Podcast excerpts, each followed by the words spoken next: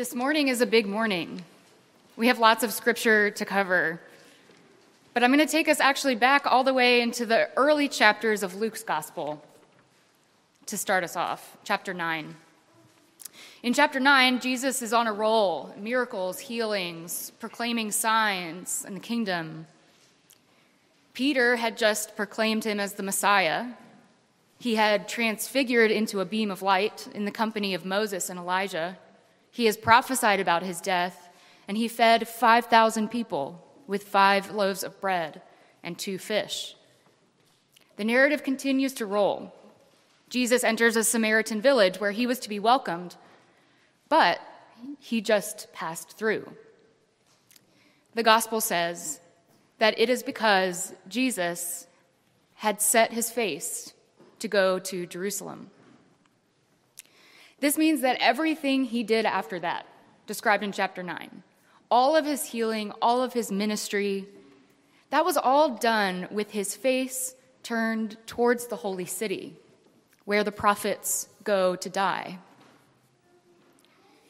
There's a motif of journey throughout the entire gospel, and today we joined it to die. for its most critical portion. There's a Today we set our throughout the entire gospel toward Jerusalem. And today we join Jesus to die. for its most critical portion. We follow his gaze and look today we set our triumph and tragedy of the passion. And today we join the story we heard its most critical portion. We follow his gaze and look today we set our triumph and tragedy of expansive emotional territory.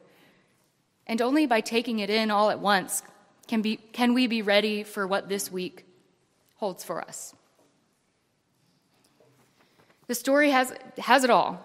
Here are some of the feelings and emotions that we might experience or that we read about today. We have exhilaration and joy. Blessed is the one who comes in the name of the Lord. Hosanna. Jesus has arrived in Jerusalem both humble and victorious. There's an air of jubilance and praise, and we all want to succumb to the desire to shout for joy at the presence of our Savior. We also have touches of beauty. Our morning's readings include the beauty of the First Eucharist and words of institution. This is my body given for you. This cup that is poured out for you is the new covenant in my blood.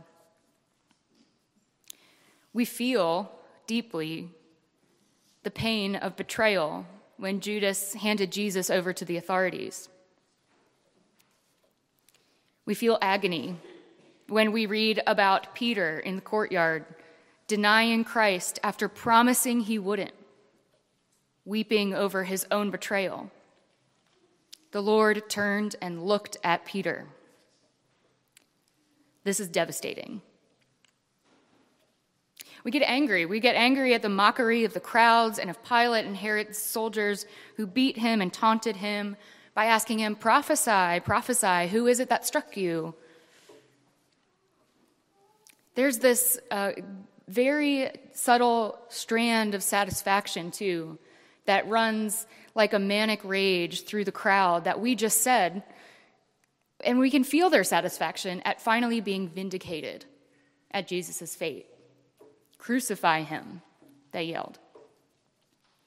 We feel grief. The daughters of Jerusalem weep for Christ as he passes by. We feel and experience mercy and gratitude, Jesus welcoming one of his fellow prisoners into the kingdom. Truly, I tell you, today you will be with me in paradise. We have a revelation, an aha moment, a centurion. Certainly, this man was innocent. We see justice, the kind of love that made Joseph of Arimathea brave enough to ask Pilate for Jesus' body so that he could give up his own resting place and instead bury our Lord. He was waiting expectantly for the kingdom of God. And finally, of faithfulness, of the women who anoint Jesus' body, who prepare for the Sabbath, who saw Christ as he was.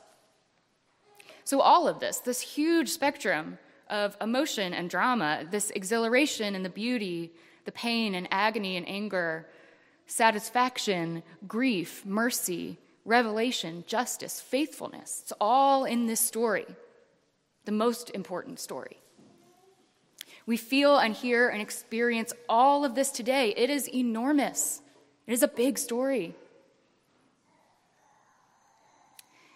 And it is calling us to embrace all of it. There are so many details that are so theologically rich, they could take up 10 or 20 sermons. I will not do that today. There are times for those. For today, however, I invite you to surrender into the swiftness of the end of Jesus' life and to feel it all. Jesus set his face toward Jerusalem long before he needed to, and we do too. We set our faces towards Jerusalem today so that we experience the vast emotional context in which our Holy Week services take us into. I hope that this week you will come join us on Thursday when we live into the beauty of Jesus' servanthood and we embrace the sometimes embarrassing vulnerability of having someone else actually wash our feet, just like Jesus did, and go and do likewise.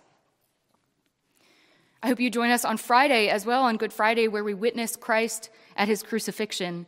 We reverence the cross, the instrument of torture that was forever redeemed by Jesus.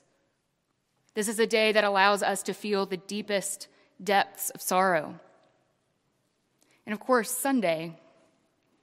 Sunday will be all the more beautiful when it comes for all the ways in which we have embraced this journey with all of its emotion. Now our faces are turned toward Jerusalem, and now we walk. In the name of God.